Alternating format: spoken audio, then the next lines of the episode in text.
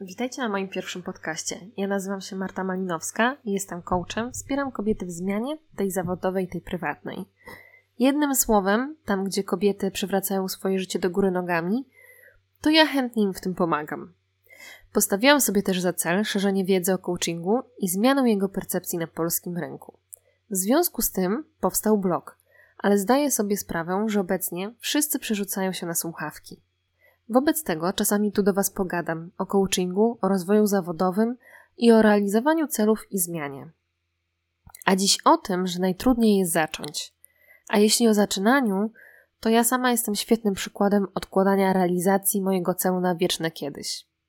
Przez wiele lat pracowałam jako HR-owiec w międzynarodowych korporacjach, aż pewnego razu w głowie urosła mi pewna myśl, że chciałabym zostać coachem.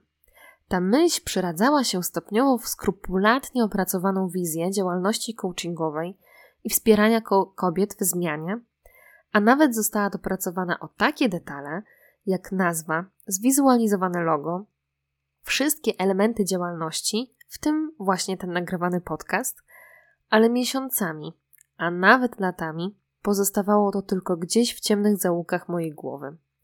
Czemu nie realizowałam tego celu, skoro tak bardzo chciałam to robić? Powodów jest cała masa. Brak motywacji, lęk przed krytyką czy przed porażką, brak wiary w siebie, brak czasu, a może zwykła prokrastynacja i czekanie na odpowiedni ten moment. To odkładanie urosło już do, tego sta- do takiego stanu, że pojawiła się nawet frustracja i złość na siebie, że nie robią przez tyle czasu nic, żeby ten plan zrealizować.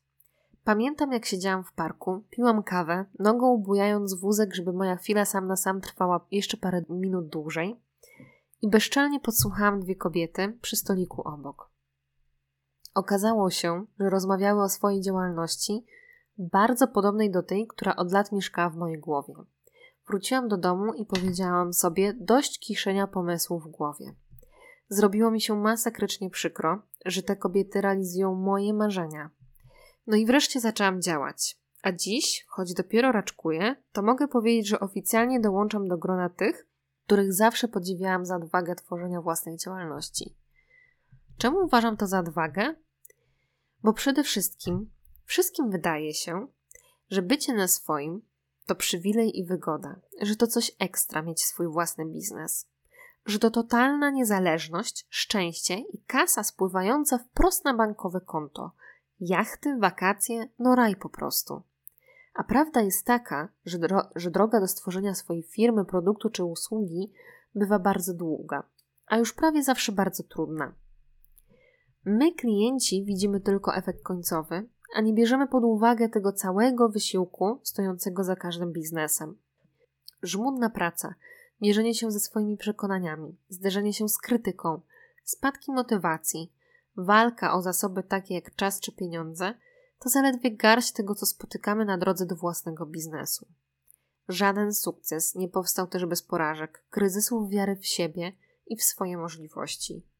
I choć ja jestem tu właśnie po to, żeby w tych kulisach zmiany towarzyszyć kobietom, to sama też tej drogi doświadczyłam na własnej skórze. No i właśnie, mi tej odwagi brakowało bardzo.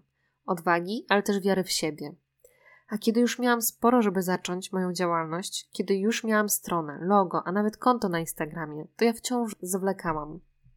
Bo A. Nie byłam gotowa, B. Miałam za dużo na głowie, a w ogóle to pojawiały się myśli, żeby się, żeby się może z tego wycofać. W końcu pomyślałam, że przecież nigdy nie będę w pełni gotowa. Nie wiem, czy wierzycie w znaki. Ja w sumie sama nie wiem, czy w nie wierzę, ale te kobiety w parku to był dla mnie taki znak. Następny to Brené Brown i jej wystąpienie na Netflixie, które zresztą bardzo Wam polecam. Brené od lat prowadzi badania o odwadze i wrażliwości. W swoich książkach i wystąpieniach mówi właśnie o tej odwadze próbowania. Właśnie to wystąpienie dało mi kolejnego kopa. Mówi ona o tym, że każdy może zostać na swojej wygodnej kanapie, zostawić marzenia i pomysły dla siebie, ale trzeba odwagi, żeby wykonać tę całą brudną robotę, Trzeba zmierzyć się z rzeczywistością, z krytyką, z samym sobą, żeby dokonać zmiany. I każdy, kto postanawia dokonać jakiejś zmiany w swoim życiu, podnieść się z kanapy i zawalczyć o swoje pomysły, jest dzielny i należy mu się za to uznanie. Niezależnie od tego, co będzie na końcu tej drogi, sukces godny pozazdroszczenia, czy porażka, która i tak prawdopodobnie stanie się jedną z najcenniejszych życiowych lekcji. No dobra. Co mi jeszcze pomagało zacząć? Plan. Dobry plan to naprawdę podstawa sukcesu. I coach właśnie pomaga w stworzeniu takiego planu.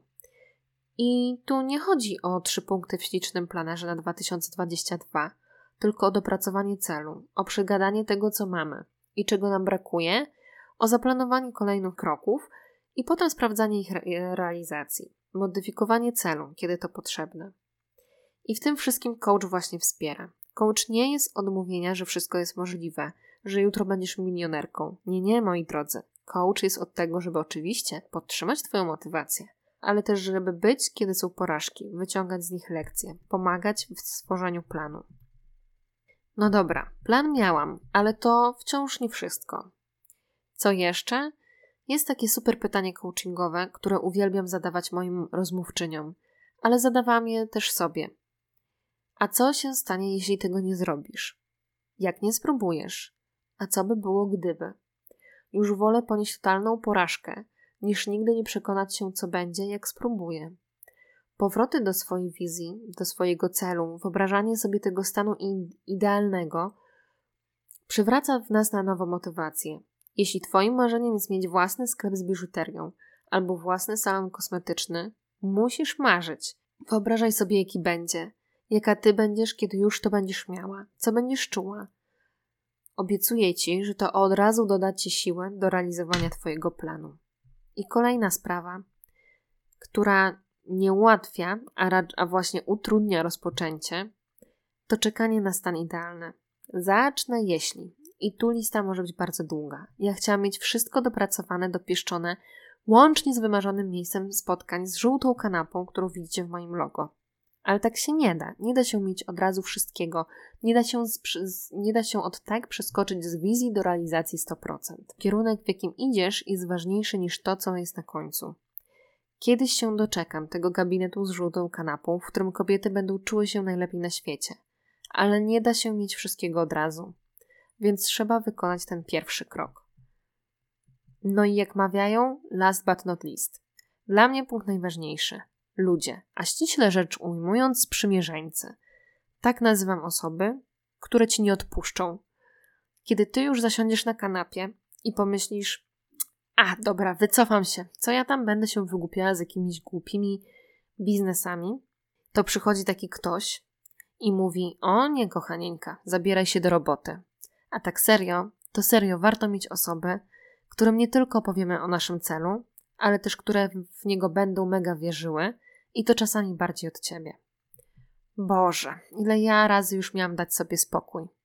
Ale wtedy dzwoniła taka moja była szefowa i dostawałam tak zwane OPR i pytanie, co zamierzam robić w tym tygodniu. Albo wyobraźcie sobie, że już po cichutku planujecie sobie odpuścić, a tu pod choinką znajdujecie wypasiony mikrofon do nagrywania podcastów. Fak. No i co? No trzeba robić. W ogóle, gdyby nie mój mąż, to by tu Mrs. Couch Coach nie było. Warto mieć taki bat nad sobą w postaci męża, kumpeli, czy, go, czy kogokolwiek, kto nie da ci odpuścić. Także ja dzisiaj się ujawniam z moją działalnością, którą jest wspieranie kobiet w zmianie. I nieważne, że jest to równoznaczne ze zmierzeniem się z krytyką, że być może trudno będzie mi połączyć własną działalność z pracą na etat i innymi życiowymi rolami. Nieważne jest, co będzie za rok. Chcę Was dziś zostawić z myślą, że czasem lepiej jest doświadczyć tej porażki, niż nigdy nie przekonać się, co by było, gdybyśmy odważyli się ruszyć z kanapy. Dziękuję tym, którzy tu trafili, posłuchali i mam nadzieję do usłyszenia.